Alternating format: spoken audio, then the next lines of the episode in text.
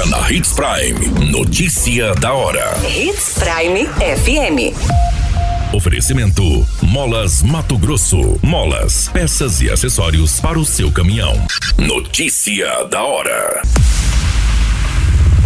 Destinos turísticos recebem 144 milhões em investimento do governo do Mato Grosso. O FMT lança programa para incentivar rematrículas na graduação presencial. Ladrão é morto com golpes de barra de ferro ao tentar furtar caminhonete em Sorriso.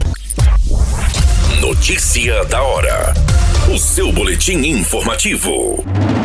Municípios turísticos receberam mais de 144 milhões de reais em investimento do governo do Mato Grosso nos últimos quatro anos. A Secretaria de Estado do Desenvolvimento Econômico, por meio da Secretaria de Estado Adjunta do Turismo, vem estruturando destinos regionais e trabalhando em prol do fomento ao turismo em todo o estado.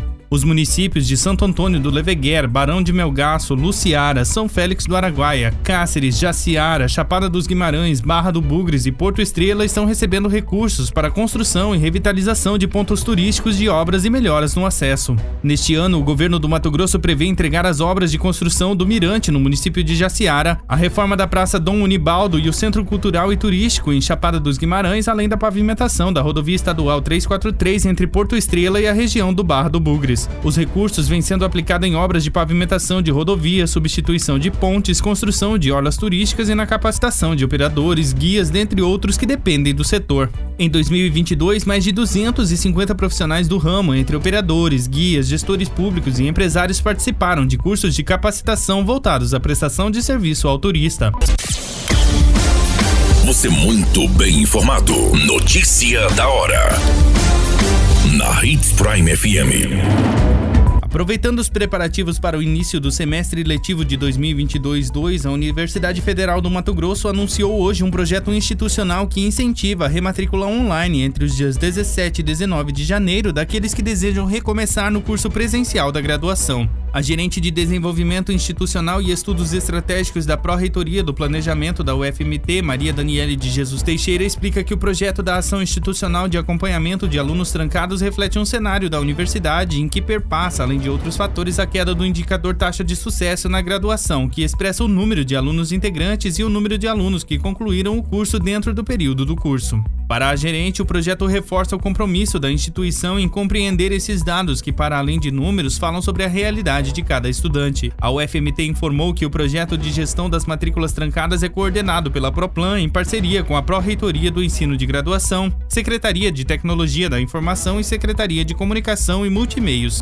Notícia da hora. Na hora de comprar molas, peças e acessórios para a manutenção do seu caminhão, compre na Molas Mato Grosso. As melhores marcas e custo-benefício benefício você encontra aqui. Ligue 3515 9853 que a entrega mais rápida da cidade chega até você. Em Sinop, na rua Valdir Dorner, 666, setor industrial. Em todo o estado, peças e acessórios para o seu caminhão é com a Molas Mato Grosso. Unidades também em Várzea Grande e Cuiabá. Molas Mato Grosso. Pra cada boa companhia, um momento passadinha no Machado qualquer dia. Machado Supermercados. Em cada pequeno momento. A notícia nunca para de acontecer. E você precisa estar bem informado. Só aqui, na Hits Prime.